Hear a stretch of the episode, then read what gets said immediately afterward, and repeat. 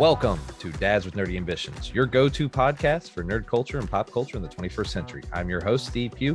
And joined with me tonight is my wonderful, amazing co host, David Perry. David, welcome to the show. Thank you for being here, good sir. Thanks again for having me. Oh, yeah, yeah. Um, so, this is kind of an episode that uh, I've been wanting to do. And uh, you actually are the one that, in, uh, you know, kicked me in the butt for this episode to get it going. Um, I don't know if anybody knows this, but I, am a, I'm a casual painter, and uh, I've done a little bit of painting, and I did some for David, and mm-hmm. that that you you took those miniatures and you took them to play D and D, so uh, yes, that went over pretty well, right? Yeah, they the uh the, they look fabulous because not only did you just paint them, but you know you added some effects to the base and some grass and some other things, uh, and and just I don't art, right? So I don't. I, have I've never been very artistic, um, uh, and so my friends who were over, you know, we're used to the minis that you buy out of the box, and and you either buy the unpainted ones from Reaper or some of the the the Nolzur's. Is that what they are? Yeah. Anyway, the, either the Pathfinder miniatures, the pre-primed Pathfinder miniatures, or the pre-primed uh, D and D miniatures and then you can paint those yourself. Those are the ones I sent you. Yeah. Um, and or just and the ones that you buy are just lousy. I mean, probably because they're done in a mass market way. Um, but yeah, but they they looked fabulous. That the, I put them on the table and people like ooh ah and and you know they they just look so much better on the battle map than the stock ones. Um, and of course, then their next question was, I wonder if he'll paint some for us. I said, well, if you throw enough money at him, he probably will. So I will definitely paint some minis for them. I I love painting them. I do. I do. And, but I do it for that reason. I love that reaction. And mm-hmm. that's when people are like, "Oh my god, that's cool. How did you do that?" And and that's what you, some of your friends were asking because uh, uh, somebody is a potential painter or something of that sort and well, had some well, one of the couples that that play with at our table um their daughter is she's 14 she just started high school. Okay. And she's very artsy. Yeah. And so she's she's a dancer and she also she does i think she's dabbling and trying to find out what it is that she likes mm. or what is it that she wants to do. Um, and so she was looking at them where i would just look at where i look at art and i appreciate whether it looks good or whether it doesn't look good. Um, she was looking at it with the more technical aspects of it in mind. I love uh, that. Right. Well, and and that's that's above me too. I mean, my my wife is an art. My wife is is a better artist than she will ever give herself credit for. Um, you know, but we we go to art when we go to art museums. We, we went to we went to Russia a few years ago, and at the Hermitage there in St. Petersburg, they have uh, the Prodigal Son by Rembrandt. Mm which is, which is just this fabulous painting. Yeah.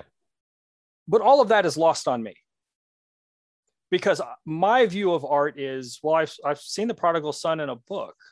And of course, right, exactly, exactly. And, and I get this. This is a this is a me problem. This is a deficiency with me, right? Because I'm like you oh, uncultured swine. Yes, exactly. there's there there's the prodigal son and then there's the, the father and the older brother behind him and all oh that. and my wife of course you know she, she's i am convinced that this painting is 40% of the reason why she wanted to go on this trip. Okay.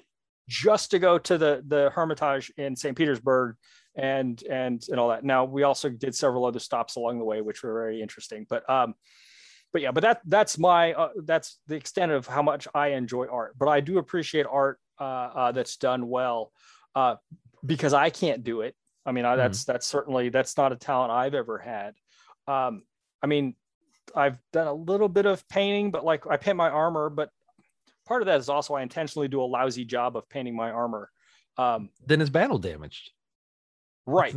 well, I, my, my character is not my character is a Mandalorian and a, and a bounty hunter, not not not an artist. My character is not Sabine, right? From from Rebels. I I love it so uh, but anyway but yeah. but I, I do appreciate that um so you were talking about do you consider yourself an amateur painter Tech. So here's my definition. You- I technically, consider you're a professional. You technically you're a I'm. professional. I, I can. I. I. So on paper, yes, I am a professional painter. okay. uh, because I had been paid multiple times in in various amounts. Uh, that I don't want to get into how much some of them had been paid because it was awesome. Uh, but It's probably not what you're actually out, what your hourly no, rate actually is. no, what my rate should have been is not nearly what I pay. I, I had them pay me. Uh, but it's yes, technically I I I was. I I don't consider myself a professional anymore because I really don't do it as on a Okay. commission base anymore. However, I do it for friends and family uh because of your reaction and your friends' reactions and uh if I do get that wild hair where I I need to, I have tons of minis. I paint them up, and if I don't want them, um, I which right here I'll give a great shout out to uh, my local friendly local gaming store, uh, the Ravens Nest. I put them up there, and if they sell, they sell. If they don't, they collect us. And at a by point, I go, okay, it's been a year. Give them off as raffle gifts. That's legitimately what because I- can't my basement. I can't keep them. Um, but yes, um, and I have actually been on other podcasts giving uh techniques and how to do painting and it seems inappropriate that i've done a painting episode on multiple other podcasts but not my own not your own. no uh but So like do, I- do you do yeah. you do you paint in any other medium or just miniatures? um i do canvas or i do do canvas uh i actually do spray paint i do uh, do a lot of spray Okay. painting art um uh, i'll pull something real quick So I do a lot of these. So right, this is right here is one thing I just actually did, and it doesn't look that great right now. Now I obviously the listeners can't see, but it's a uh it's a fluorescent uh planet or star. Honestly, I don't know. Uh circly shaped when there's celestial, there's like shading behind it, there's a little bit of galaxy, um, and lots of stars. But the reason I did it like this is so when I put it on a black light, it looks totally boss. Like you get Okay. to see a lot more in depth. So like Right. see how the details start to okay. show up. Yeah. Um, so I actually did a cornhole set with a bunch of celestial planets and stuff like that. Um, I do uh statues, um, masks. I I did a Borderlands uh psycho mask. Uh, I, Okay. I I'll, I'll dabble in other things. Um, I Now well, is it it's all all uh, brushes and paint or do you do airbrush? You I said do some, spray I, paint. I I've done airbrushing. I'm not a fan of it personally, depend Okay. for miniature wise. Uh for uh and we'll we'll get into that further on when I like I go through the process of like because this episode is legitimately I'm going to break this down as simply and as quickly as possible for uh like the step by steps because there's we'll we'll say it's like eight or nine steps for how to paint a miniature and models in in, in general. okay, Um, so so if, yeah. if we're going to talk about miniature painting, which, Yes. which is okay. So if if I am a hobbyist, if Yes. if I am if I am new to this, if I Yes. okay, so I have I have here a male elf magus yes, magic user, and these are some of those minis that I have bought at my friendly local game store for five dollars for a pair. yes, Okay, so these come primed; yes, they're unpainted. yes. what what should my what should be in my toolkit and how much is that going to cost me That's a great question. to start for just start- to start Yes, yeah, yeah, yeah. Just for starters, so so uh, i'm not worried about have- yeah, shading yeah. i'm not worried about lights just honestly, yeah, yeah, yeah. No, if we're doing basic, so the best way I would break that honestly down um, is in your starter kit. I would probably still have a uh hold on, sorry, just something happened. It said I was signed out. Um, weird. Uh, still going. If I were starting out, I would have at minimum, I probably would have a couple different brushes, uh, types of brushes uh, you can get off of Amazon or at your uh, your FLGS. Mhm. Um, and they'll they'll probably lead you down uh, a, a, a decent route. Um, I'm trying to think if there's a company that you can get that they're really good at my friendly cells. Uh, I think it's like Citadel. It's not Citadel, but it's somewhere on those lines. Um, Okay. you get your brushes and you get a starter you, you, you look at whatever your miniature is you say Uh-huh. okay what colors do i want this to look like so case in point your uh your your elf that you have Okay. you you determine what your elf is going to look like in your head and you pick out some base colors so you do do it simple red green black brown and uh well iron silver for uh the weapons if there is RN. Right. Okay. All right. So the first thing you want to do is you want to make sure you clean that miniature because it has been collecting dust.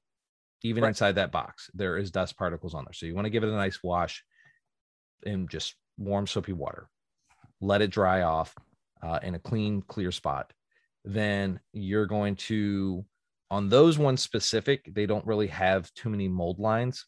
But if they do, just taking like a little bit of sandpaper. If Mhm. not, it's not something you really have to do. But for like the those miniatures are since they're made out of like they're they're rubber molds, they really typically don't have mold lines.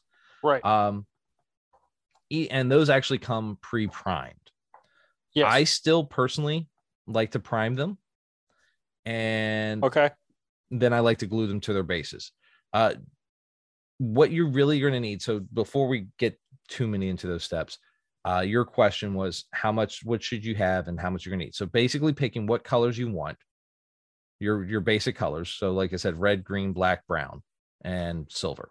So you have your five colors. You have a couple different paintbrushes, uh, a, a- a cup of some sort for water, and if you are drinking a liquid, make sure you have a different cup because Right. I have been a victim of drinking my own paint water. And That's that pretty awesome. much, yeah, pretty much every painter has done that. I have cups that say not coffee on them. Just so I know not to drink that. Like, oh, that one's not coffee. Uh your grand total budget should is probably going to be around 30, 40 bucks. Uh, so for different and, and of that's from a, that's from a hobby store, right? from from a hobby store you're looking at paintbrushes you're looking at your paints i like to have a wash which is a very watered down paint. Uh, you can do it yourself so add an additional black and then you just have to do that ratio. It's a real pain in the butt and you kind of got to have like a, a wet palette or like something that you can put it in like a, a paper plate and making sure you're adding water droplets of water to black paint to water it down. I'm lazy. I just buy the paint because it's less of a headache. And then any dry brush colors that you would want to do. So you're probably looking paints. Let's say they're three dollars a pop for a, a, a thing. You're probably looking about twenty five dollars worth in paint, which you're like, oh wow, that's not bad, but you're really only getting like six little pots that are about the size of your thumb. So uh, that, that but that's not the same paint that you would the tester's paint that you get for models, or is it the same thing? It it's so that's they're all those those kind of those paints. So those are acrylic based paints. Okay. Um, so what you're looking at really right there is like uh testers, uh what's some other ones? Uh Vallejo, Citadel, P3. Uh I'm trying to think of some other companies. There's a ton of them out there. Okay. A Reaper is another one. Uh they all have various kinds of paints. And now they come in like pot shape, they come in little eyedropper looking shapes. Uh some of them have little metal lead little lead sinkers in them uh, to help mix them. Some don't.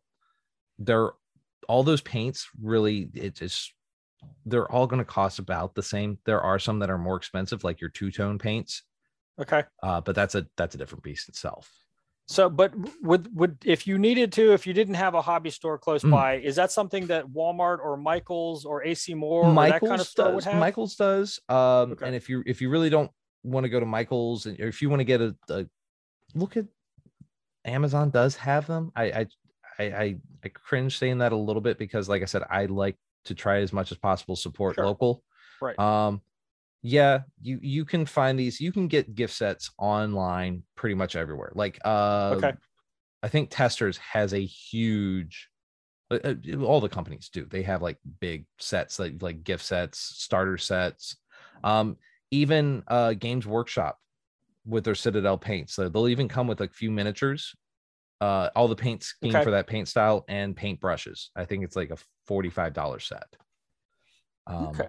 Yeah. Now, the, the, these miniatures are are just the regular scale. So these are what? These are one and a half inches tall. So that's what 35 millimeters tall. Uh, 28 millimeters tall. 28 millimeters. Okay. Yes. So for something like this that Mhm. you would paint now, I know that young people who have good eyesight don't need this, but would you recommend getting one of those big, like, you know, that magnifying glass that sits on your grandma's Yes. uh, I don't couch? use it. Yes, but yes, to- Wait, I know it- tons of people that use it. Yeah. it, it has the ring light and the magnifying glass. Mm-hmm. Yeah. Uh, is is that something that if if you were gonna if I was gonna be painting an army, Uh-huh. is that is that worth fifty bucks or whatever those costs to buy? I put this to the same thing where you said about your golf clubs, like buying golf clubs. Is it, it, it does it have, or what's the name of that Netflix show? The, uh, the, the Asian lady who's talking about like decluttering your house. Uh, the Marie Uh, Kondo. Yeah. Yes. Does it bring you happiness? Does it bring you joy? um, Right. uh, that's would not bring me joy because Okay. it would mess with my OCD because I would be, I would look at that and go, okay, I can tell those eyes are off just by like minuscule Okay. millimeters. However, I know people that do use it and I don't judge based on that. Um, and some people are really, really good. Some people, I kid you not, I have a friend who can put a five o'clock shadow on a miniature's head that is the size of your pinky nail. And it blows my I and there's literally little individual stubbles. And I I can't figure out how he did it. I don't want to because then I'm going to want to try to do it and I'm going to realize I can't. And then I'm just going to self hate myself for like a good solid two weeks. It's a single strand off a paintbrush, It not, is not the whole it's- it- brush. yeah, it is a is a horse hair is what he's using. A horse hair. Now, now, did you just pick this up, or did do you have do you have formal training, or did you did you take art classes in high school, or how did how did you get to this point? Um, so honestly, this is like one of the saddest stories in the entire world. It really, really is. It really is, but it's it's also a positive. Um, so I, I've mentioned a few times on here my first wife, and I've said that a few times. Right. Um, my first wife actually uh back in 2014, uh, well, previous actually in 2013 to 2014, had been diagnosed with breast cancer. And I don't know if anybody has ever really dealt with that, but cancer is one of those things. If you don't have it, you don't know how to deal with it. And because when somebody has like a thing going on with them, you try to help them out. Like this was my wife, and I wanted to help her out and I wanted to make her better. And there was nothing I could do about it because it was cancer. You know, I could be there supportively, and I was, but it ate me up inside that I couldn't protect her. And I was in the Navy at the time. So my job was to serve and protect this country, and I couldn't protect the ones that I loved. And that broke me down inside a lot uh, to the point that I just didn't know what to do with my life. Um, and I actually had been hanging out with some guys uh, over at our game store in New London and playing HeroClix and stuff. And I just couldn't get into it. I was down about it. And this great gentleman named Joe Peabody came up to me. He's like, dude, just chill. You know, he's like, paint some minis. So these guys told me to like paint some minis. I'm like, these are dumb. They threw me a bunch of, they threw me some paints, they threw me some models and uh, paintbrushes and said, de stress yourself. Go do this. And I'm like, nah, this is dumb. And I sat down and I started painting these models. And it took so much focus. Now, my models sucked, they were horrible. They just looked absolutely atrocious. But there was so much focus into these models that I felt this stress relief off of me. I was able to just zen out and it helped me a lot. And then I started doing it more. Like I was like, okay, I need more models. So I would go buy secondhand decrepit models and just paint them. And eventually over time, I got better uh, to the point where people like, hey, that's really cool. And I'm like, hey, you know what? Let me paint your models for you. Just let me paint them. And I started doing that. Um, unfortunately, my wife ended up passing away from the breast cancer. And I used that, I kept it going with the painting. And it was because it was really hard. It was me and just me and my little dude.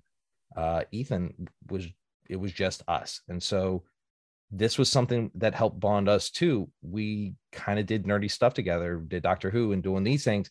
And he would pick out the models and I would paint them. And I just got good enough and started painting them. And then guys were like, paint them for me, had them start painting, paying for my paints to cover that. And eventually, about, I'd say about four or five years ago, I got good enough to where I felt like I could be uh, to do it as a side job. And I started doing it, started painting them, selling them in the stores, and started taking on commissions. And to where I actually started winning championships and uh, going and doing contests and winning them. Uh, however, it, it it did. I get I got burnt out, and so now I just kind of do it as a casual thing because you can you can only paint a model so many times. Like I think at one time I painted 90 uh termagants, which are these little like really nasty little monsters. I painted 90 of them in a row. And let me tell you what, that that was a burnout. However, I love doing it. And that's why when you were like, hey, you know, would you paint some models for me? I'm like, heck yeah, let's do this. So I I had an absolute blast doing it. Well, I I, I appreciate that. And you know, I, I wonder if, you know, for someone starting out, yeah, I it's always you always want to do a good job, oh, right? Yeah but I think a lot of people expect to start out here. Oh, and you you never and, will. And and the fact of the matter is most people when they're pursuing any kind of art, a lot of their first work stinks, is objectively bad. And then it gets better. Is is now is practice the only way to to learn those skills is is it is it repetition you know i, I know you say yeah you yeah yeah um, painted 90 of these things you know is, is there some the muscle, is there muscle memory yeah there absolutely is muscle memory um but going back to your first statement before i answer that question the best advice i ever heard was actually from dave grohl and he said uh basically how nirvana got started is a bunch of guys got together, picked up instruments, and they sucked playing them, but they sucked together. And eventually they got good. And right. the best advice he can give you is go do ever what you whatever you want, as long as you're passionate about it and suck. Right. Eventually you'll get better at it. Right. Well, and because he's a self-trained musician. He, is, and he if, plays a billion if, different instruments. Right. And if you listen to him talk, he's you know, he's t- he will tell you that he can't read music. I did that he that. that he that he he says he can, he does not read music, and that when he and and when he sits down to write a song, he he just plays notes and he puts the song together, and he doesn't have formal training. Um, and so uh, th- that's that's what I'm wondering because I I you know does I know formal of, training help? Absolutely, I will always say because I but right, but does it also limit you? I, no. I don't know. I no, know. Uh, no no no no um does formal training help? Yes. Does it limit you? Probably not. Um, I think I th- honestly the way I look I, I because I compare to, I have a great friend named Kwame who uh, has an amazing company called My Apocalyptic Playground, and his painting style and my painting style are completely different. Uh, he prefers airbrushing miniatures. I absolutely detest painting uh, airbrushing miniatures. I think it's just not my cup of tea. Right. Um, that you have to find if if you are interested in painting, you have to find what fits best for you. Uh, you have to find your style. You have to find your flavor. Um, I prefer natural colors when it comes to painting miniatures. I don't like doing crazy uh, abstract colors and randos. Every once in a while, I'll do something weird and goofy. Like I painted this horrific monster creature called a swarm lord uh with the Barney theme colors. And even put I, I even did his base as like uh like the concrete like schoolyard. And I have like a like sons and like various like stupid kid drawings and like uh, uh what's that game where you you hopscotch on it and everything. So right. um but you really have to find your style and what works best for you. Uh, I recommend always looking at YouTube videos, and we're going to be putting a bunch. I, am going to start putting a bunch of them up on our Patreon. Uh, so that people can go look at them. But there's there's tons of stuff out there. Uh, listen to the experts, repetition, rinse and repeat, trying. Uh, feel what you think looks best for what you want, and then Okay. get a bunch of cheapo models and just practice. Really, So, so did you start with Warhammer models? Is, is that what you started with? I started technically, yes, I started with Warhammer models. I started with the Chaos Space Marines uh, that came with uh, a starter set. Um, Okay. And then I went to uh, Warmachine Hordes, and then I just whatever I could find, uh, D and D, Pathfinder, Reaper, you name it, I I did it. Would Would you recommend starting starting with bigger models and and working down to something smaller? So you might start with a tank, or you might start with yeah. like like a World War II, like the a 140, 148 size vehicles. That's a really great question. I don't know. Okay. I uh, honestly, um, no. You know what I would probably do? It, it- honestly because it helps the focus. If you're wanting to paint miniatures, look at whatever interests you personally. And, and that's really what the, the the best answer is is for all these questions because and I know it's a vague answer. Um, Right. Is the whatever tickles your fancy. Me, it's always been I've I I've always been that guy that was into dinosaurs and I've been in like Godzilla was my thing Sure. and so you know I like monsters, I like big scary things with teeth. Uh and so like Tyranids and Warhammer 40K, Zergs in StarCraft, uh those have always been like my cup of tea. So I went with what interested me. And then I started expanding from there.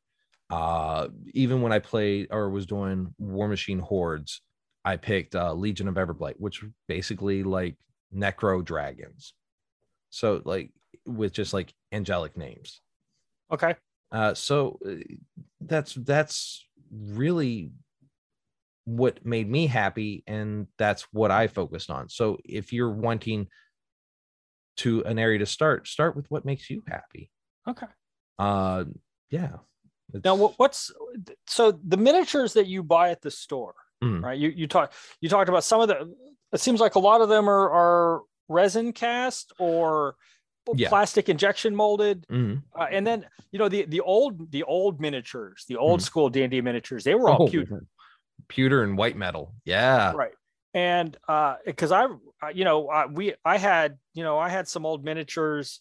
I don't know what's happened to them, you know, but the, the pewter ones they would bend, and you could you always everybody Yep. broke a sword off. Everybody Yep. had that one ninja with you know with with the with the with the katana handle, and then you know no blade. Um, so what's the easiest of those to paint? I mean, are these you know we talked about that you know these are they come pre-primed. Yeah. Uh, is this is this a good entry point? Because because these you know you can get these at a game store for five or eight bucks for two. Yeah, for honestly, I'm going to say those bar none. Reason Okay. being is because they're unless you can get a box of rando models for dirt cheap, like I'm talking like you get for 20 bucks, you're getting like 30, 40 models like secondhand, or you get them gift. Those are the best ones to do re- because they are they're they are very cheap. They're not overly tiny, Right. but they are small enough to where and there's lots of little details on them that you can focus on to help Right. you. and, Um, and like like the Reaper models, you know the, the Reaper ones that I you actually buy. have that exact model. That well, you know really because do. the, these are Is that one plastic? I think so. I mean, and, and qualitatively, it's not as good. Yeah. Um, but it was also a dollar ninety nine instead of five bucks. So on, on some level, you get what you pay for, Yeah. right? I have I have her in white metal. All right. it's so funny. Um, where's he at? I know I'm stepping away from my mic a lot. That's totally unprofessional of me. Uh, Uh, that's all right. my podcast, I'll do what I want. Where's she at? Yeah, right here. Okay. Oh, that's awesome. Oh, that's that's So- funny. Okay. So I I I go to the store and Mhm. I buy the miniatures that I want to buy, or at least I want to practice on, and then Yeah. I buy my thirty dollars worth of material. Mhm. Um, and like you said, you know, the, the first ones are probably not going to be very good, it- right? That that Yeah. the the paint's gonna the the the detail is not going to be there. You're going to have vast swaths of reds and blues mixing up with each other, right? Yeah. Um, and then it's just a matter of practice, practice, practice. Is that right? essentially yeah it really is i mean so when you're breaking it down the process of it you want to make sure you know you clean your models uh move any mold lines if you can um even though those still have a primer on them i like to apply my own uh, my own primer i will tell you this try to stick with spray paint that is either a made by the company Right. that makes your paint or find one that works with it because if you use something paints Yes. can and will Yes. have a counter reaction to each other and sometimes they'll peel models and certain companies will recommend certain types of paints uh, which is kind of frustrating uh, there's a company out there called creature caster the way they make their models whatever they put into them certain paints don't stick and they will peel um, i like using black because it's very forgiving Okay. um, a flat black i can if i miss something if i can't get to an area because you know models have various poses and it makes it difficult to get in areas without breaking the model uh and i know people who do and then reseal it just so they can get that area i like black and Okay. it, it just makes it easy you know Right. if you miss something you go "Eh, it's shadow Oh, it's an area you know they're not really going to focus anyways um then I like to paint it and it, I like to attach it to its base and paint it. I know people who like to paint it, then attach it to its base. okay. I am a strong believer in adding detail to the base. Reason being, it brings so much more life to that model. Mhm. Uh, if I feel like if you wanted a pre, if you wanted a model that is just painted in a black plain base, you might as well just get a pre-painted model because Right. it's not giving you as much of a story to your character. And then, then that's that's that's one of those things you, you do when you're building your you you go okay so you have that uh that uh, was she a blade singer or something of that sort? Um, the yeah, thief well- or whatever. yeah well okay we'll say she's a thief. Uh so you have that thief give her a little bit of a backstory. Is she Okay. you know she's urban i'm assuming. So Right. why not do some rocky craigie or maybe she's in a tavern or she is in the sewers. You can add those kind of details and it's not that hard. Uh, a little bit of sand a little bit of you know glue and then some paint just putting paint on it. It'll it adds so much detail and it's so simple to do that it makes that whole oomph to your model. Uh just you know decide on your pale your your color scheme uh base coat it your pick your primary colors do your washes and do your dry brushes. And so a wash is like the very watered down a dry brush is the the counter of it. It's a getting as little paint on your brush as possible and gently just swaying back and forth and just getting the edges um finding a color that's like very close to it. So like your uh let's say you want a red cape right? Your guy that has a red cape. If Mhm. you look on him his edge colors are actually a an, an, an orange. So it's Okay. similar but it's just enough off that it actually brings out that little edges and those minor details to it Okay. Now, do do you do a clear coat at the end? Do you finish with a clear coat, or is I that don't. not- okay? I, I know people who do. Um, here's some of them I I used to. The problem with it is if the model is not the same temperature as the clear coat, Okay. uh, you're going to get this fo- uh, this fuzzy, foggy, frosty look. Okay. Um, if you there and then clear coats come in either matte or they come in gloss. If you Right. do gloss, they're going to look super shiny. If you do matte, you're going to take away from the model's detail. Uh, okay. so I used to, but it just it, I would end up more frustrated afterwards because I'd have to go in and retouch and redo stuff to the point where it just goes. It is what it is. What it is. What it is. Okay. So so once I bring all my things to the house, Mhm. right, or or wherever it is I'm going to work, Yes. But I set up an area Mhm. where where I'm going to paint. Yeah. What do I need in that area? And what's what is important? I mean, is do you want to do it indoors, outdoors, ventilation, what humidity? What are the things that go into that? so priming your models, you definitely want to have ventilation. Okay. Because it's not good or healthy for you to be breathing in spray paint. Never is. Don't don't recommend it. Um, the the next to answer the next part is wherever you are doing your painting, you have to make sure your paints are room temperature to wherever you're doing it. If you're doing it outside, go ahead, do it outside. I've done it before. It's actually, I'll, I do it in the summer. I'll do painting out on the deck. Uh, I'll paint models while my wife plays with the kids. So I get to see there, be part of the family, and I can also do stuff. Um, so, so r- yeah. room temperature, what's 75 or higher? We're honestly, whatever legitimately wherever you need to let your paints adjust to wherever you are going to paint okay so there that that's why i'm when i say room temp i mean where your studio you are painting is now i will definitely say no don't paint models in 98 degree weather because it's going to affect them uh, but you you can use that common sense however if let's say okay you are in your basement right now right all right so you're in your basement, you want to paint your models. You bought your paints, you just bought them from your local gaming store. Uh, sit your paints down in the bag for an hour or two in your room or okay. an hour before an hour before you decide right. to paint in that room. It's going to be able to help those paints adjust to that temperature. And we, people go, why do you need to let it adjust? You have to let it adjust because if you don't, you're going to get bubbles. Okay. Uh, because their humidity, condensation, uh, impurities in the paints and in the models can affect that dust. You you name it. Right. Um, well, you know, environmental stuff also has to do with housework. I mean, true. if you're putting flooring down, you want to have that flooring overnight in your house. You don't just want to bring it right off the truck and just start putting it that's, down on the floor. That's true. Yeah. Or it's gonna, you know, it's gonna warp. Okay, so the same thing with the paint. It's yes. You you so you want the the model and the paint to be the same temperature. You want them to be equal, same temperature. Yes. Now, do do you want if you're if when you paint outside on mm-hmm. your whether it's on your back deck or wherever, is do you stay out of direct sunlight? Is that is I that typically do. I, I I I will say yes. It probably is.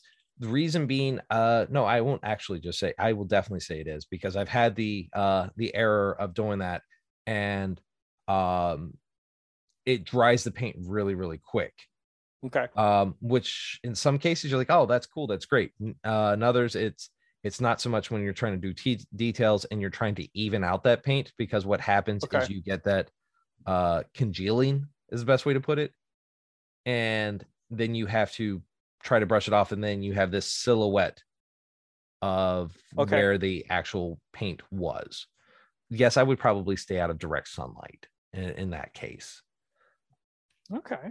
Yeah um it's i like trying to paint outside it usually ends up poorly so uh i'm usually doing very casual stuff when i'm doing out there if i'm doing like case in point your stuff i'm doing that downstairs uh typically i'm listening to music that goes along to the theme of whatever i'm painting just okay. to help me get into so case in point when i was painting your guys I was listening to the soundtrack of the Lord of the Rings trilogy. Okay. Um, just because they get that fantasy theme ideology with it. Okay. Uh, and then once you start getting more, like you get that rinse and repeat in, you can start doing uh, more advanced things, uh, like uh, they're called, it's called um, OSL, object source lighting. Okay, right. So what object source lighting is is you have an object that emits some type of light and what you do is you look at where that light's coming from and then you go what would this touch and what would it look like on that right. touch so some people really don't like doing it some people do i go back and forth it depends on the model depends on what i'm feeling that day right so so just as an example you uh, if if I send you a wizard with a fireball in his hand, or mm-hmm. one of the ones I had was shooting lightning bolts. Yes. Right. So if if it's if it's lightning bolts, it's you you what you had was you had the lightning bolts were were white and blue. Yep. And then you had some of that light reflecting on the ground and on the front of the figure, Yes. and on the back it was not. So that it was not. Yep. Mhm. could- so, so because that- just it, literally what I used I, I do well I don't say I do it with the model but what I tell people to do is take a flashlight Mhm. point it in like what the direction you think this would be coming from as you as imagine yourself as the model and point it at yourself and you can kind of feel where the light's hitting you and if you can't Right. look in a mirror and see where that light's hitting you and go okay how can I make this work with my model on that same sort? And eventually you're going to get it you're going to get that your your mind's eye and Right. see where that's going to be with that. And then you're going to know how that light's going to affect it. So if you have a green you know that you're going to see yellows and green in the model. If you're doing fire you're going to see yellows and orange and red uh, with lightning you're going to see whites and blue unless you're doing the typical uh, unless you're doing like yellow lightning then you're going to see whites and yellow i just like the blue electricity i think it looks Sure. cooler Okay, so you you know you talked about painting armies. Mhm. How does painting an army different? And and Carl did when we talked to him a Mhm. couple weeks ago. How does that differ from painting individual figures? Um, is that do, do you feel like that's just mass production, or do you? If That- you ha- if if I come to you and say, "Hey, Steve, I, Mhm. I'd, I'd like you to paint this army," and it's 250 figures. Yeah.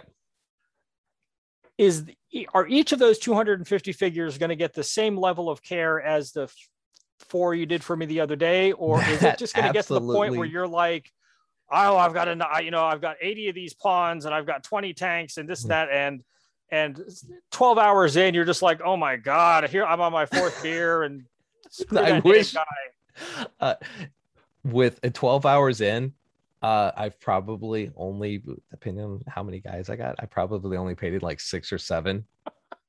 So yeah that it's it averaged for me and and, and, and the that is a hard question to answer because it depends on your tenacity your dedication how much you're getting paid if you're getting paid to do this um or how dedicated now if you, so there's there's things that games workshop does and a lot of people do it's called armies on parade uh Okay. some people will put 18 hours into an individual small little like peon Right. um if i'm doing if this is my regular everyday play army Mhm. i'm probably putting minimal uh i'm doing what's called the the three color system which is which is what is regulation minimum required for miniature gaming Okay. uh, which is legitimately you need to have three different kinds of colors on there. So if I'm doing, let's say, you know what, let's say I'm doing uh, the Imperial Guard, which is army. Like just Okay. think of like the ar- regular army. I'm doing black, I'm doing green, and I'm doing brown, and that is it. And maybe I might add a little bit of silver to their weapons, just to, or like their guns, just to have a little bit of pizzazz to it, uh, because I'm assembly line the hell out of them. I'm going to do whatever their most major color is. I'm Right. going to prime them that. So in this case, I would probably prime them green instead of black. Then I'm going to go in, add little black specks, and I'm going to add brown specks, and then I'm going to put a little pizzazz on the the the gun because that is all I need to get them on the board as regulations. Now, if I'm doing this competitively, I'm trying hopefully picking a smaller army. Uh, but if you let's say it's you and you're like, hey, I have 250 models, I want them to look like these wizards that I you painted for me. Right. I'm going to be cursing you in my head a lot. I'm going to be wishing for a slow and painful death for you. Right. And then I'm going to sit there and probably put two, three hours per figure minimum. Uh, which is what I did for your guys, your four guys. oh. Um, which was but it was because they were different. They were easy. It wasn't as hard. Honestly, I, I think for your four guys, I think I spent maybe a grand total of like seven hours, but that's because I was experimenting. Where now, so if for an army commission for something like that, hmm. wh- what what would that what would you charge? What what That should you charge as opposed to what do you charge? that Did again, you charge? yes you know, s- not- me personally versus what again that's that's a that's a tough question that's that's the problem with a lot of when it comes to and this is art in general and Right. like in the service industry in, in general it's quality versus quantity versus the artists themselves uh what do i think i'm worth versus what am i actually worth in in the, in this sense i would say so we'll keep using your miniatures and i'll post up pictures with this episode Okay. um is your guys right there i put i don't want to say i did my topmost with them so sorry but i it I looks better like- than what I would have done. i i had fun doing them and so it was i i tried to give them as much detail as i could without over exerting myself Right. and so i would probably with your figures would have charged probably $25 per miniature Okay. And you're like okay four miniatures that's a hundred bucks that's awesome well Right. i spent seven hours on that so that means Right. at minimum i'm before expenses and everything i'm Right. really making $12 an hour Right. for those four models and then you sit there and go ooh that doesn't sound as good and then you take away what i used in paints i used on your four models probably close to 32 different colors Mhm. and five different paint brushes. Well, all right, 32 paint pots, let's say they're 3 bucks a pot. You know, you're you're it, it adds up really really Right. quick. Right. Well, well, understanding also you're not using that entire pot on. No, you're figures. not, but it, it But but, it's but like yes, if you're you're starting off and you're going, "Hey, you know, you have to have your your your product of use before you can do something." Well, Yeah. you know, with, with anything in the service industry, especially when for something like this, I mean, y- your options are good, fast, inexpensive, Mhm. and as the consumer, I get to pick two. Yeah. Right. That, Yep. that that's how all of that works. Whether Yes. it's your auto mechanic painting miniatures, uh, your guy doing flooring or drywall or or whatever. Right. Good, fast, or cheap. You only get to pick two. And um, so, do you think a lot of artists are are are they lowballing themselves? Are they are they competing with other artists? How, how I does would that? I would say honestly, majority of people probably undersell themselves. Okay. There are that I will say there's definitely that group, and I've seen them uh, that oversell themselves. Um, and it's and it's hard to tell somebody that too. Like it when I do competitions and everything, I look at people's miniatures and I go, okay, here's what I would have done different. Here's the and I, I I'm I'm like your uh your friend's daughter, where she's looking and trying to figure out, and or Mhm. maybe your wife too, the technique and everything. I when Right. I look at a model or I look at anything, I can go, okay, here's what paints that I think they used. Here's how I think they did it. This is how I probably would have done it. And what do I like and what do I not like? And I do that with other people's models. And I've seen people who will go then immediately after that competition try to sell that model and get completely upset when they don't get what they think it's worth. Uh, no, don't ever undersell yourself, but make sure you're being competitive in a market to where you know there there is a demand for that product. Um, Right. Just because you painted very very well 200 military soldiers, right? If there's Mhm. no market for 200 military soldiers, there's only a market for 10. Right. You know that's all you're going to sell. Right. You've got 190 extra. Yep, pretty much. So divvy it out in that way then. Okay. Um, but it, it, again, it's that's the problem. There there are painters out there. Uh, and the reason, uh, another reason I decided to get prof- when I did decide to go professional with it, um, there's not a lot of painters out there. Okay. Uh, there are okay. So let me clarify that statement. There are a lot of painters out there, it's just the burnout rate is really high. Uh, they're very spread out, and it's very hard to find that sweet spot ratio with people because there are companies out there that will paint them and they say, "Hey, this is what we charge based on size, and here's our speed." And they set up. You get to choose quality. You can choose speed, right. but it's going to be time as a as a multiplier to whatever you choose with quality. Um, now, let, let me ask you. I mean, in, in all honesty, I mean, are some of those countries are, are they exploiting child labor in Burma or India? No, or that's a surprisingly, not to say surprisingly, but no, it's um, it's there are companies. They're actually based out here. Uh, most of them that I've seen are based out in the United States. There okay. are some in Germany. There are some in the UK. Um, I've actually had dealings with them. Um, sat there and talked to them, and even done some collaborations as a uh, a freelance painter uh, with them. Okay. And it's eh, they they they set up and they you set up and show your portfolio and you say hey here's what i can do. This is how fast i can do it. This is what i my expectations are. And they go okay cool. When we set this up this is what your percentage is of that. Um some of them go by the base size of a model. Uh if they go okay if it's a games workshop based model it's you know 32 millimeter base you charge x based on this multiplier. If it's a 50 millimeter base size model you charge x. And the reason they do that and they break it down on that individual level is because uh, privateer press models while may have the same size base as a games workshops model the detail and the quality and the size of the model itself varies. Okay. Um and I made that mistake one time where I charged for a commission and I was going off of GW sizes and it was a privateer press and I royally screwed myself out of probably okay. close to two thousand dollars. Wow.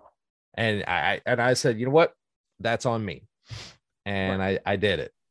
Uh, but yeah, so, it's yeah so when, when when you are when you're taking if you were taking a commission if someone were interested in taking commissions or mm.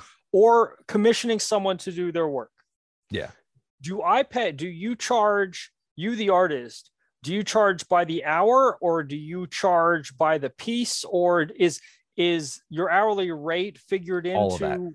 okay all that uh, all that is actually and you find that and i'm sure that unnatural 20 will say the same thing um the, they would tell you it's it's all based on all of those things. Okay. Because uh, you when you look at it, you go, okay, I have this model. It's this size. Uh, it's it has an immense amount of detail in it. There's a actually prime example. I love using GW stuff because they have like either no detail, like minimal detail, or they have a stupid amount of detail. Right. And one of the guys is a Primarch called Roboute Guilliman he is holding a flaming sword. He has the olive uh, leaves uh, Caesar thing going on. He has golden spikes all over him. He has this blue, beautiful armor. He is standing on the corpse of a defeated foe, and there is a torch in the ground with fire coming out of it. and he has all these ribbons and medallions and right. tapestry all over him and the guy is about three inches big. So hmm. he's about the size of this. And he goes, right. and I and I had a guy ask me, he goes, How much would you charge for that? And I looked at him and I said, You want it? And I said, What is your quality? He's like, I want above tabletop quality. I want a decent, you know, just not a stupid high quality, but a display. I told him, I said, All right, buddy, I'm gonna tell you straight up, it's gonna cost you $200 for that one model. And he gasped. He's like, Oh my God, why would it be so much? And it's like the detail in that is stupid. Okay. Um, all right. So so you you would if you were taking a commission, you would mm-hmm. look at the figure in advance, yes, and say that this is as opposed to, you know, just something of lower, just uh the the uh the D and D mini right yeah. out of the box, which don't have great well, detail. Uh, and, and, no, and then and then the, the yeah, and one other thing I take into detail is miniature gamers some of those models need to be built. If you don't build them, I have to build them. And okay. that's and that's additional time. that I'd have to add in. But yes, let's say uh, so in theory, let's say yes, it is a pre-built, it's already pre-built, and you're sending it to me. Yes, I would have to look at it, but the I ask those questions. Cool. Is it built? Yes. All right, cool. Or if it's not, no. Do you want me to build it? Well, how much is that going to cost? Well, it's going to cost you time for me building it. It's going to cost you for the glue. Um, so then, and then I had to decide. I, I asked him like, all right, there's going to be extra stuff. Do you want that back? Well, no. All right, cool. I will take that out of what I'm going to pay because that's stuff I can reuse. If I am, yes. All right, I take that into the shipping cost because I have to ship back all the stuff that I didn't Right. use. Right. And, And- and because paint's liquid, it weighs more than Yes. styrofoam peanuts. Yes, yes, Okay. it does. Okay. Um, so so when when I when when I as the consumer am coming to someone to commission a, a work, Mhm. okay, so they're looking at the level of detail. They're Mhm. looking at the artist is the artist is looking at the, the size, the level of detail, the amount, the different colors that Yeah. I want to have in it. That that's going to figure in as for material cost as well, right? Yeah. Um, okay, and then if if I want other special effects, you know, again, some of these miniatures they have the fireballs with them, or they have Yep. the wings, or, or all Yep, that other yep. stuff. But you know, I you added some things to mine. I did. I did. I, I did some OSL and I added some um two of them I did OSL and all four of them I added base details.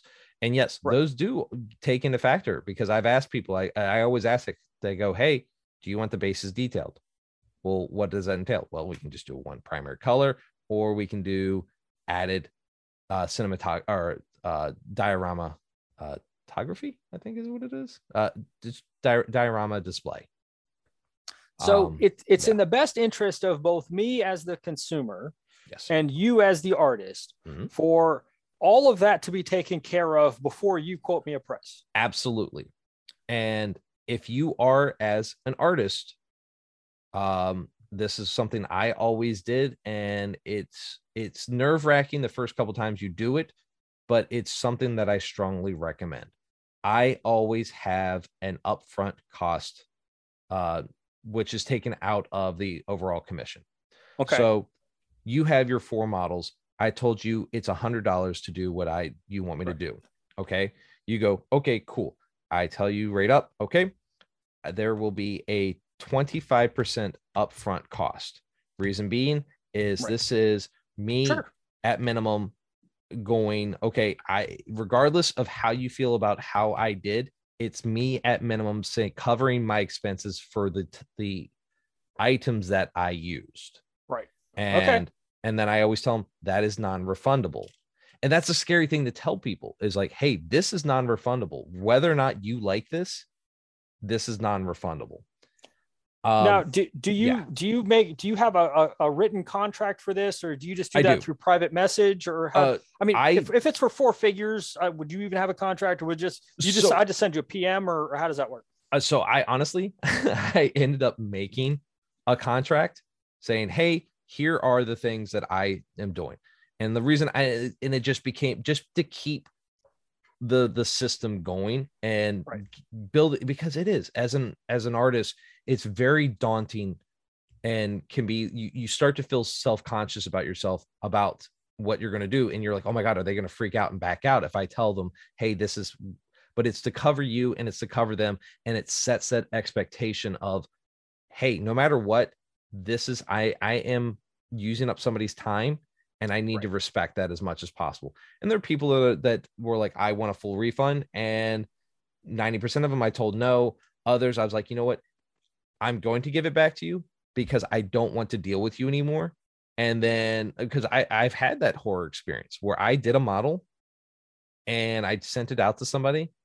It- the entire time they're like this looks great. This is perfect. Sent them tons of pictures. They said that is exactly what i wanted. And they got it there and they go nope i don't like it. I want a full refund. I will threaten you on everything that i possibly can.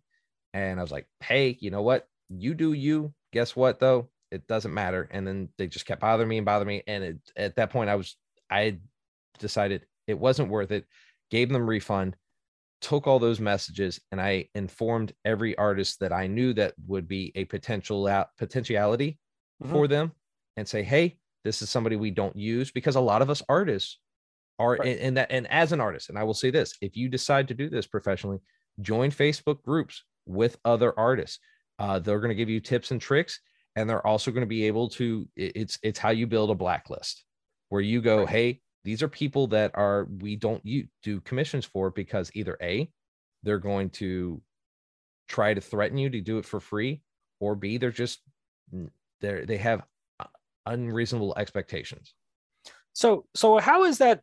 How is the, the so the artist community, at least the one that you're in, Mm. is is very supportive because I know that in, there are some environments where, you know, it, it- I have some friends who are in bands, Mm. right, and and that, you know garage bands and they play clubs. They you know they're they might be locally famous, and some of them in some scenes, it's very competitive and it seems like everybody's at each other's throats, and in other locations every band is going to see every other band play at every chance that they get and they're all buying each other shirts and merchandise and all that other stuff is is that how the the the, the model painting uh the, the model would- artist community is I would like to say it is. Uh, it's very. it- It's probably is is exactly like every other. Um, uh, case in point, your bands.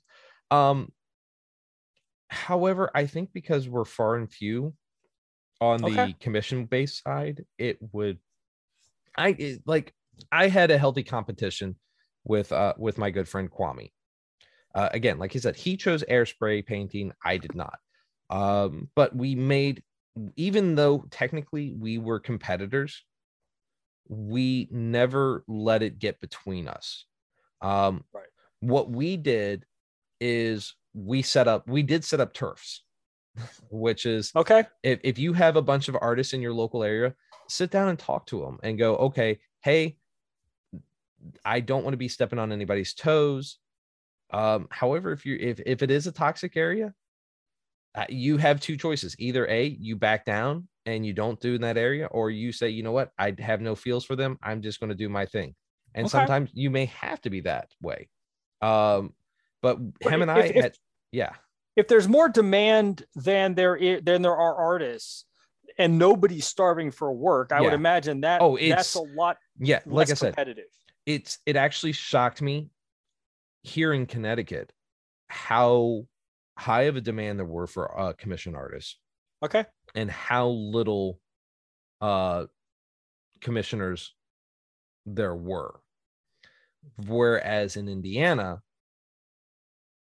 I couldn't get a commission to save my life. It was Okay. th- there there just wasn't that demand for it. Uh so yeah and that is again another factor. So yes maybe it was because we all we all eat here and so it was never an issue. Uh however like i said we had set up turfs and said hey this is where i like to sell my stuff. Where do you want to sell your stuff? They said here. And i said okay cool we'll try not to step in each other's toes if we do want to sell there just talk to each other i'm like hey i got some extra stuff do you mind if i throw it over there and vice Okay. versa uh it was very very uh pleasant well good but like I said, I've I've seen both sides of it. Um, I will say this though, definitely get your feet wet. Try, try, try, try. Show off your stuff, and when you think you're ready to be a commission artist, have people look at it. Like you, you'll know. I feel like you'll know when people's like, "Oh, that's really good. Would you do this for me?"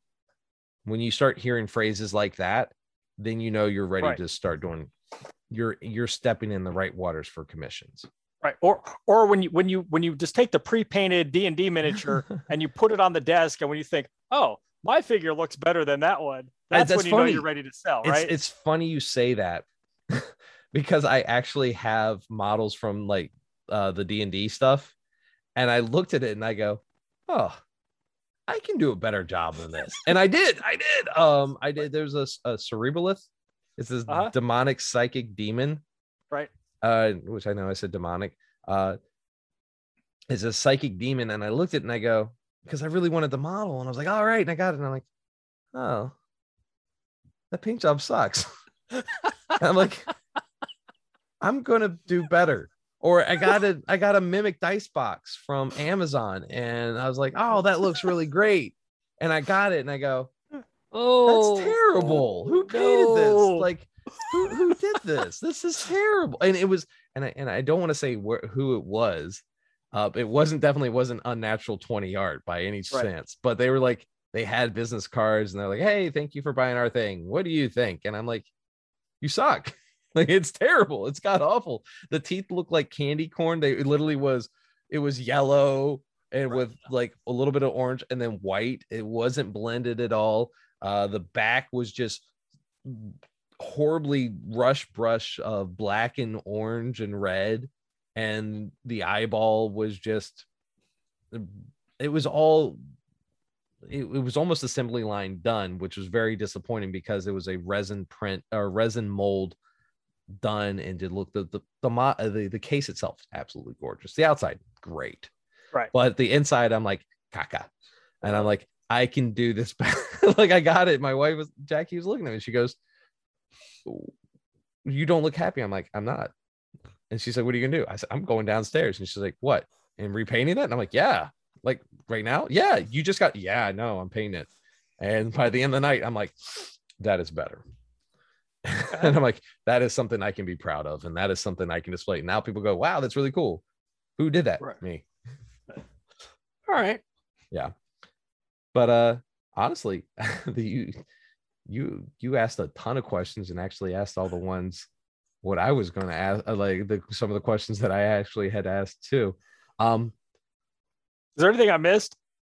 no actually we skipped over the uh the whole what have you been up to part of our show we were right into the the the meat and potatoes of the, this episode I, I haven't been up to anything since the last time we talked. we didn't get to talk about halloween though Oh, well, that's true. Um, so let's end it on what have you been up to then? let's we're doing this reverse. Season two, we're flipping Right. everything around. Um yeah. how was your Halloween? Uh, it was Did you have a lot okay. of, did you have a lot of uh, had a lot of trick or treaters? we didn't know not as many as we well not as many as we usually do uh, and part of it was because it got cold and it started to rain a little bit uh, and the other thing was that we don't have they don't have trick or treat on halloween night if halloween falls on a weekend It- don't ask um, so our trick or treat halloween David, was on a sunday ask. this year I want to ask. it's, it's it's just the craziest thing okay I so it. Halloween this year was on a Sunday. Yeah. Right. Yeah. So, because we're kind of in the Bible Belt of West Virginia, they don't believe in trick or treat on Sunday. Well, the local college, Marshall University, had a football game on Saturday, so you can't have trick or treat on Saturday. you live And in then- that kind of town? Everything Yes. closes for football, college football. Yes. And then usually there's high school hmm. football on Friday. So most of the time night there's not trick or treat on Friday. But for, Yeah. for whatever reason, the city had the city had trick or treat on Friday. The county had trick or treat on Saturday. Someone else, there was another community nearby that had trick or treat on Thursday. I mean, if you were a kid and you knew where all the trick or treat was, you could have cleaned up. So the neighborhood that I'm in, we live out in the county. Yeah. I can take one of those those water balloon slingshots and I can hit the city line from where I live. But also in our subdivision, if you go down the hill, there are some people that live in the city, and they, they you know, everybody's like, "Oh, we want to trick or treat on on Friday." So okay, fine, we'll have trick or treat on Friday because it was supposed to rain some more on Saturday. But we usually have we usually have about 100 to 150 kids Mm. and this year we probably only had about 70 um Wi- besides the the the craziness in the schedule do you think because of last year because of the pandemic because of covid it affected this year for halloween. I- i feel like it did in my mind because there was less trick-or-treaters out when i went trick-or-treating. Okay. But we made out like freaking bandits. Sure. So- well, I, I, I- don't know. I last year we had we had more kids than i thought we were going to have last year. Okay. And we had a see halloween is like the one night a year that i see some of my neighbors because usually we, we live in a cul-de-sac Mhm. we live in a cul-de-sac down at the bottom of the hill Mhm. And a lot of kids don't. A lot of kids will families will come to our hill to trick or treat because there's one way up the hill. The houses are reasonably close together, and there's not there's not any through traffic, so you don't have to worry about your kids getting run over by cars. Right Yeah. on Halloween night. For so from six to eight p.m. on our street and in our neighborhood, they can you know just run. Kids can run wild. So usually what we do is we set up at a at a at a house up the up the cul-de-sac right before it starts. And we set up and we set up a bunch of tables and everybody puts their bowls out. Last year we had a tree that I bought at Big Lots that makes noise and moves and is spooky and all that other stuff. Um, and we just set up our bowls and kids come down and you know and they take candy out of each bowl. And then I've got a fog machine and you know this year we had skeletons climbing the house. Um, I don't feel like there were fewer kids this year because of COVID. There, I think there were definitely fewer kids kids last year, um, but I thought it was about the same. Now, Okay. my Halloween was also a little bit Mm. more down than normal because on Thursday, I went and got my Moderna booster shot. How are you feeling? Well, the first 24 hours were fine. My arm hurt a lot, were a little bit where they gave me the shot. Well, then Friday night, trick or treat night, at about four o'clock, I started to get a headache and started to run a fever. So I wasn't feeling very well Oof. through most of trick or treat. And even overnight, I, I was having some fever and chills. And I woke up and I went to work on Saturday. I worked overtime on Saturday. I came home, took a nap, and then after that, I was fine. Nice. So 48 hours after the booster, everything's great. Um, but that was my Halloween. But I, I I wore my X-wing pilot to work, even though there was basically no one at work to to see me. Although th- there were like some, you know, I work for the Department of Veterans Affairs, and you know we have people from the public that do come into our building.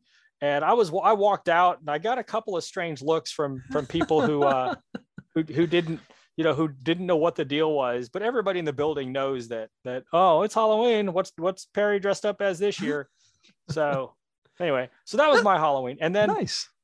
and then you know we don't have kids at home so we didn't have we i don't have to worry about trick or treat i don't have to worry about taking kids out or bringing them in or you know searching their candy for edibles I- or any of those I other love that you things I love how you said worry about that because to me, it is my favorite thing to do is go out there. Like I, I am, I am that guy. Um, and even like my Halloween experience was absolutely hilarious because one night we did, I can't remember what night it was, but we did uh something for the the Cub Scouts. Oh, Friday night we did something. We did something for the Cub Scouts. okay And so they did this whole. This one of the guys. He went all out. He had a walking trail and everything. That's Um, awesome. He, oh, dude, it was so cool. Like his whole house. He he had like a pirate. He had a pirate ship. He had a whole pirate ship. And I'm like, and, and this is how I know I'm a dad and I'm an adult because I see all these like projectors up. I see all these lights. I see a pirate ship. There's a trail. There's fog machines. And I'm Right. talking like I'm talking like six or seven of everything I'm talking Sure. about here. And the only thing that was going my through my head was, wow, what's his electric bill? and never once as a kid would I have ever thought of that. I would have been like, this is freaking great. And like uh, the guy next to me goes, How much extension cable do you think he has? And I'm like, Oh my God, we're adults, aren't we? Now, I, I hope those are LEDs that use less power. right? That's how I know I'm an adult. Yeah. Ugh. Yeah. Uh, Yeah, it sucks. however, I was one of the the only adults to dress up, and I did wear Okay. my uh my my Viper Yuan-ti mask and my Uh-huh. whole outfit. And because I couldn't explain to anybody who's not a nerd what a Yuan-ti is, I just get them like, oh, I'm a lizard man, I'm a snake man. Like I'm just like, Right, "Let- right. let's just keep it simple. Yes. Uh, which was I- I got so many looks, everybody loved it. Uh, Good. we went, then I went to uh Halloween night, uh Halloween. We went to my in-laws' house, and Mhm. they're like, "Hey, all the kids come dressed up. We'll do a little quick Halloween thing here, and then we'll go." And I asked my wife, I go, "Are we dressing up?" And she goes, "No, it's just for the kids." Oh, okay. And and my mother, my my uh my mother-in-law uh, heard me, and she goes, "Do you want to dress up, Stephen?" well, since you asked, yeah, I kind of do. so of like 10, 15 adults and five kids, there's me and the five kids all dressed up. And I'm like, ah, look at me. You, You, you dress dress up every year Halloween. will. whether, I- everybody knows it's my holiday. Everybody Yes. knows like this is my holiday, and no, there's like zero judgment. But everybody Right. looked and they go, "Oh my god, that's awesome!" Right. And then everybody got mad at my wife for not dressing up because they're like, "Steve's dressed up. Why aren't you dressed Aren't up, you?" Jackie?" And she's like, "I I didn't know I was supposed to dress up." And they're like, "Family event event. The family dresses up. You dress up. That's a rule." And she, Yes. she wasn't amused by that. Uh, well, you then we need to went- tell you, you need to tell your in-laws that they they all need to dress up. Uh, oh, that's what I told them. Um, actually, I'll get to that in a sec. Um, so then we went and did trick or treating. Uh, little dude. So the family, we all went together. We did the cul-de-sac at five thirty. right. That's when trick or treating started, and then from five thirty to five thirty to seven thirty, little dude and I were were pretty much on our own. Okay. And we did. We made so much. We ended up filling up probably four or five bags worth just the, between the two of us worth Okay. in candy. And like I didn't go out of my way to like, hey, trick or treat.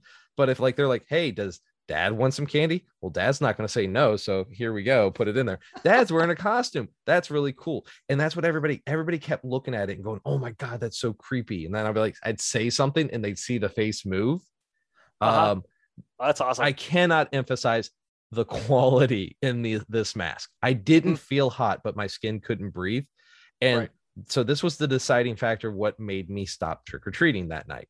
Not because we were really tired, but because I could feel and hear the sweat from the mask bubbling in my on my face. Like it would just feel Yeah. the bubble ripple up like the yeah. it was just building up pressure and bubbling down my face. But the deciding factor is when I started getting large amounts of sweat in my ear. Like it was like, you know, when you get water ear and everything. yep. I I've never had that sensation before. And so I was like, Ethan, we need to go home. This is I, I can't hear now. I have water in my ear. Is- so we, we go home and I take off the the tunic and I take off my shirt and I pull up the mask and it just literally like somebody just dropped a water balloon on my head. It was so Yeah. wow. Was- and they both just look at me like, "What? Why are you wet, Dad?" I'm like, "That's what Dad's gonna go shower." Yeah. And, Yeah. No kidding. uh, but it was great. Uh, tons of people Good. taking pictures. Had a great time. Um, absolutely loved it. We made out like bandits. Uh, we got potato chips. We got like bags of chips. Daddy got a beer, which was really great. I got a like a dude gave me a craft beer. He goes, Yep. adult treat. And I'm like, uh, can I get it with a straw? Because it's really hard to drink out of this mask. So I'm sitting there drinking a beer, and wife's like, Are you, what do you got? Got me a beer. Yep. Well, th- that's that's the other thing that we do at our table. We're, we're all the neighbors. We sit out. Like I said, sometimes it's the only conversation I have with them in any given Yeah. year. And usually, uh, one of the neighbors, he his contribution is a bag of candy and two bottles of wine. I And then.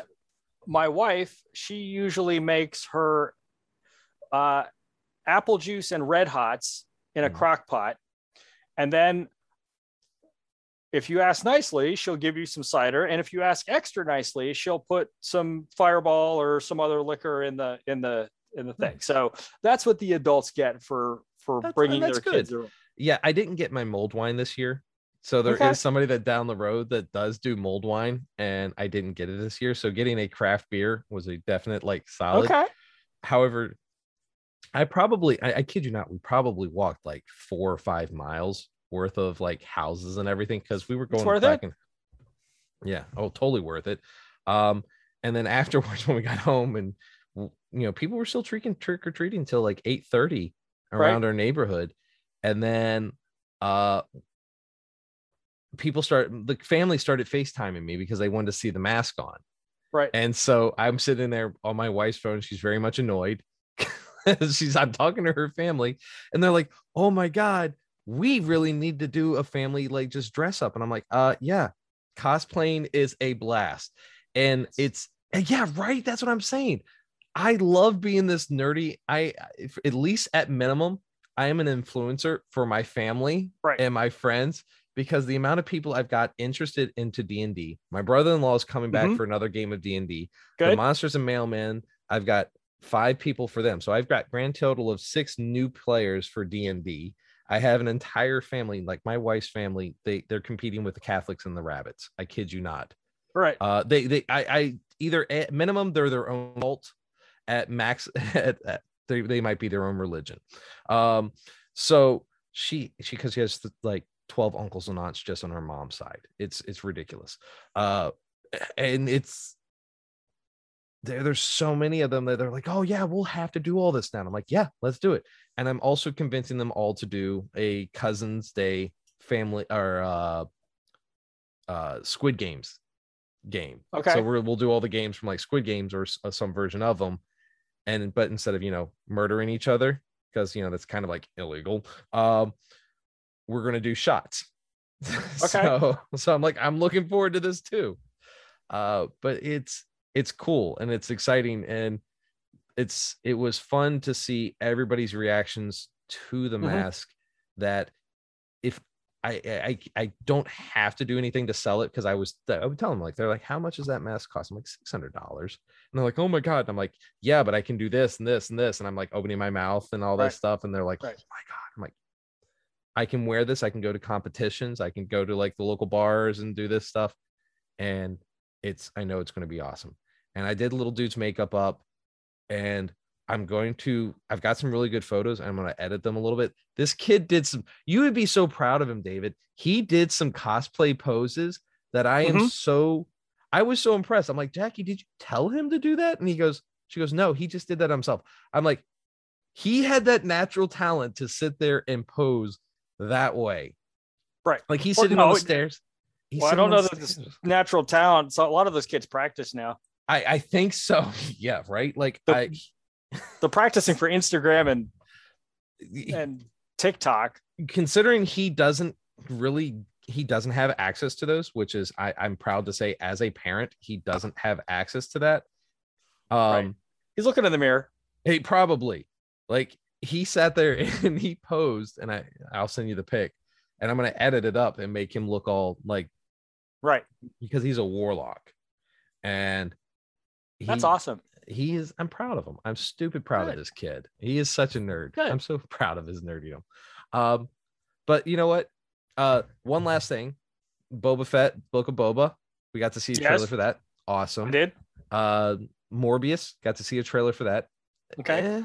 Eh. um i'm ex- I'll, I'll see it. I'm excited because morbius is my one of my dudes. Uh we got a new trailer for a bunch of new trailers for the eternals uh to Right. the point where i'm like i stopped watching because i don't want to see it anymore because i feel like it's going to ruin the movie. I'm Yeah, I can understand that.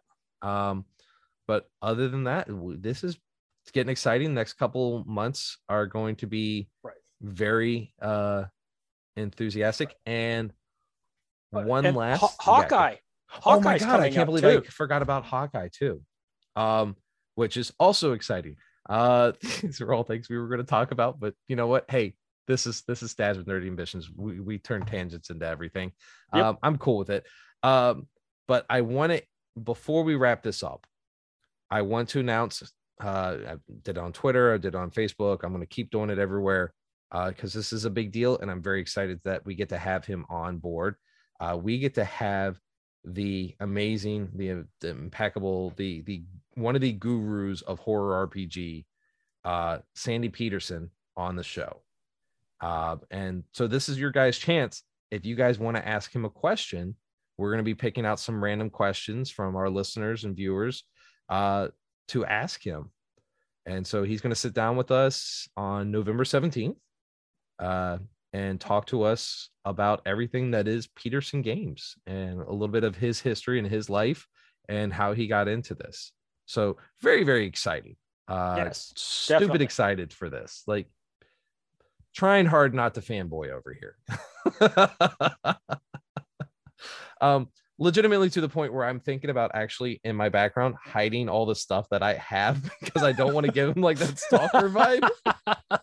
Because I do, I do have, I I do have a lot of his games and stuff, and it's not why I tried to get him on the show. Like, hey, look at how much I like you. No, it was more like they're fun stuff. So I was like, oh, I don't want to give Yeah. off the creeper vibe. I should probably just put Right. up everything like, oh, I don't own anything Petersen games. Oh,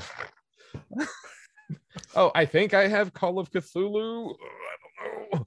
Uh, Right.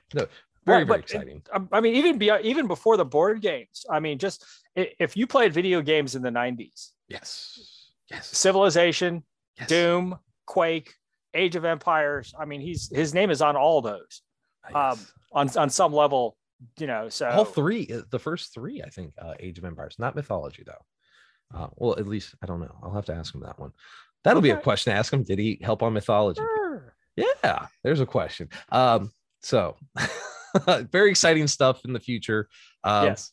we are working with others. Oh dana's going to be coming back on the podcast. I've he's Okay. i've set up with him. Yep we're going to talk more lego stuff with him especially around the holidays. Good. um, tips and tricks for parents and everything and what to look for for lego enthusiasts. Uh yeah we- there's a lot of stuff coming up. Uh and we will be recording more d&d and but we'll be wrapping up for the initial campaign and then just occasionally doing the occasional uh depending on how the holidays work out uh maybe do some seasonal specials as well as our holiday Harry Potter special that we're I'm gonna try to work in again because we did a competition last year. Okay. Uh, but yeah, I got a lot of stuff coming up. I'm excited about it. Um, do you have any final thoughts before we wrap this up? nope, I don't. Uh, uh, it's, it's very interesting to hear about about you and, and model painting. Because, like I said, that art, art, I don't art and and I don't do it well. So I'm always I always love to hear Yeah, about people who, are, who are who into that sort of thing. and and the- the- and- and legitimately truthfully these aren't pre-stage questions that we decided like hey let's ask this to forget this kind of answer this is that was completely natural and i i quite enjoy that Yeah. uh, so let's go ahead and let's wrap this up as always please like subscribe and follow us wherever you listen to podcasts and if you are listening to us on audible or apple please remember to rate and review we're also on instagram and facebook so please like and follow us at dna pod and on twitter at nerd dna pod and on twitch at nerd dna podcast as always, I'm your host, Steve Pugh, and joining with me tonight is the wonderful, the amazing, the impeccable David Perry. Uh, thank you again, and yeah, good night. Good night.